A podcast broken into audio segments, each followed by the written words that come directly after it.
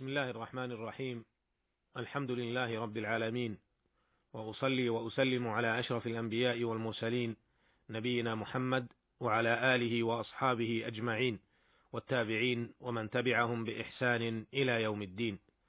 أما بعد، أيها المستمعون الكرام، السلام عليكم ورحمة الله وبركاته.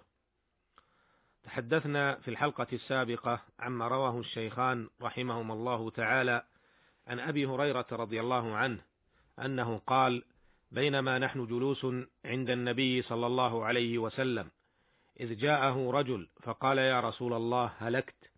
فقال: ما أهلكك أو مالك؟ قال: وقعت على امرأتي وأنا صائم. وفي رواية: أصبت أهلي في رمضان. فقال رسول الله صلى الله عليه وسلم: هل تجد رقبة تعتقها؟ قال: لا. قال: فهل تستطيع أن تصوم شهرين متتابعين؟ قال: لا. قال: فهل تجد إطعام 60 مسكينا؟ قال: لا. قال: فسكت النبي صلى الله عليه وسلم. فبينما نحن على ذلك إذ أتي النبي صلى الله عليه وسلم بعرق فيه تمر، والعرق المكتل. قال صلى الله عليه وسلم: أين السائل؟ قال: أنا. قال: خذ هذا فتصدق به. فقال: أعلى أفقر مني يا رسول الله؟ فوالله ما بين لابتيها يريد الحرتين، أهل بيت أفقر من أهل بيتي. فضحك النبي صلى الله عليه وسلم حتى بدت أنيابه، ثم قال: أطعمه أهلك. وعرفنا ما في هذا الحديث العظيم من أحكام تهم الصائم. وفي هذه الحلقة نتحدث عما رواه الشيخان رحمهما الله تعالى عن عائشة رضي الله عنها أن حمزة بن عمرو الأسلمي قال للنبي صلى الله عليه وسلم: أأصوم في السفر؟ وكان كثير الصيام. قال: إن شئت فصم وإن شئت فأفطر. وعن أنس بن مالك رضي الله عنه أنه قال: كنا نسافر مع رسول الله صلى الله عليه وسلم، فلم يعب الصائم على المفطر والمفطر على الصائم. وعن أبي الدرداء رضي الله عنه قال: خرجنا مع رسول الله صلى الله عليه وسلم في شهر رمضان في حر شديد، حتى أن كان أحدنا لا يضع يده على رأسه من شدة الحر، وما فينا صائم إلا رسول الله صلى الله عليه وسلم وعبد الله بن رواحة. وعن جابر بن عبد الله رضي الله عنه أنه قال: كان رسول الله صلى الله عليه وسلم في سفر، فرأى زحاما ورجلا قد ظلل عليه، فقال: ما هذا؟ قالوا: صائم. قال: ليس من البر الصيام في السفر. وفي لفظ لمسلم: عليكم برخصة الله التي رخص لكم. هذه أخي المستمع أحاديث متعددة تدور كلها في موضوع واحد، وهو حكم الصيام في السفر. نعرض تفصيله في الوقفات الآتية.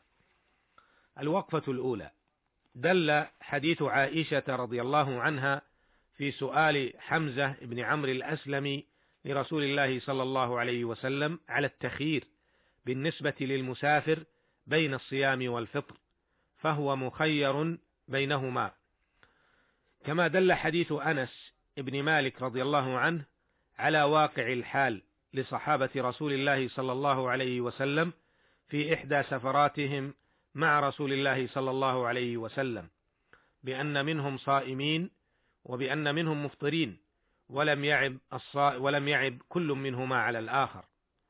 ودل حديث أبي الدرداء رضي الله عنه على أنهم مسافرون في سفرة أخرى، ولم يكن أحد منهم صائم سوى رسول الله صلى الله عليه وسلم وعبد الله بن رواحة رضي الله عنه.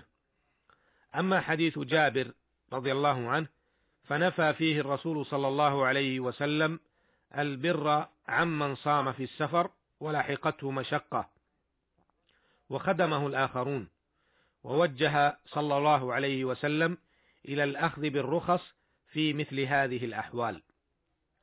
الوقفة الثانية: لهذه الأحاديث ولغيرها وقع خلاف بين أهل العلم في حكم صوم رمضان في السفر، هل يجوز الصيام في السفر أو لا؟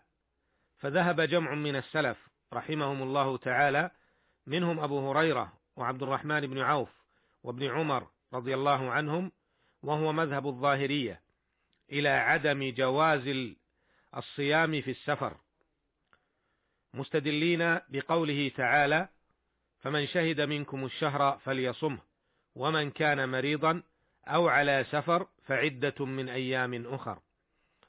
ووجه الدلالة التي ذكروها من هذه الآية أن الله تعالى لم يفرض الصوم إلا على من شهد الشهر، وفرض على المريض والمسافر الصوم في أيام أخر، كما استدلوا أيضا بحديث جابر رضي الله عنه الذي قال فيه الرسول صلى الله عليه وسلم: ليس من البر الصيام في السفر. واستدلوا أيضا بما رواه الإمام مسلم رحمه الله عن جابر أيضا أن النبي صلى الله عليه وسلم خرج عام الفتح في رمضان فصام حتى بلغ كراع الغميم فصام الناس، ثم دعا بقدح من ماء فرفعه حتى نظر الناس إليه ثم شرب، فقيل له بعد ذلك: إن بعض الناس قد صام، فقال: أولئك العصاة أولئك العصاة، فسماهم النبي صلى الله عليه وسلم عصاة.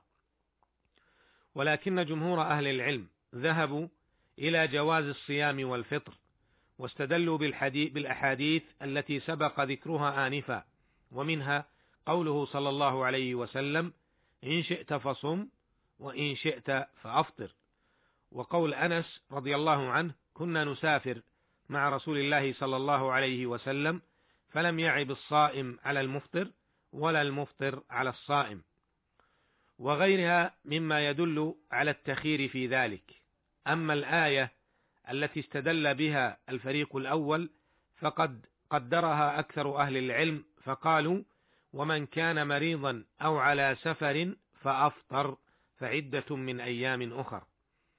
أما الأحاديث التي فيها وصف الصائمين بالعصاة فهي واقعة عين على أناس شق عليهم الصيام وعلى من كان مثلهم، وكذا قوله صلى الله عليه وسلم: ليس من البر الصيام في السفر. وبهذا يتبين والله أعلم أن رأي جمهور أهل العلم هو الموافق لمجموع النصوص.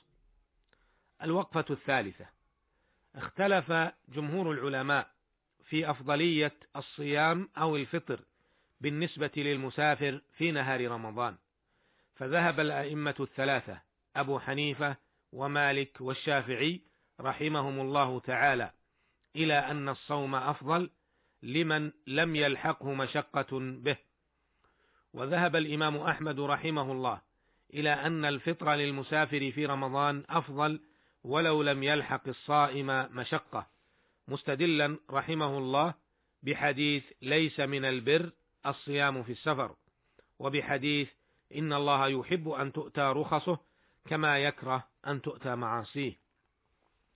واستدل الجمهور بالجمع بين الأحاديث، فعلقوا الأمر على المشقة، مستأنسين بما رواه أبو داود وغيره أن النبي صلى الله عليه وسلم قال: من كانت له حمولة يأوي إلى شبع فليصم رمضان حيث أدركه، والحمولة الأحمال التي يسافر بها صاحبها. ورأي الجمهور هو ما يرجحه كثير من علمائنا المعاصرين وفقهم الله تعالى. أخي المستمع، إن هذا الدين يسر، فانظر كيف رخص الله جل وعلا للمسلم الصائم بأن يفطر في حال سفره، وإذا كان بأن يفطر إذا كان مسافرا لمظنة المشقة عليه، وإلى ما يحتاجه المسافر من التقوي على سفره، فالحمد لله تعالى على تيسيره وتسهيله، وله الشكر على منته ونعمته، جعلني الله وإياكم من الشاكرين لنعمه، إنه سميع مجيب، وهو المستعان. وإلى اللقاء في الحلقة القادمة إن شاء الله، والسلام عليكم ورحمة الله وبركاته.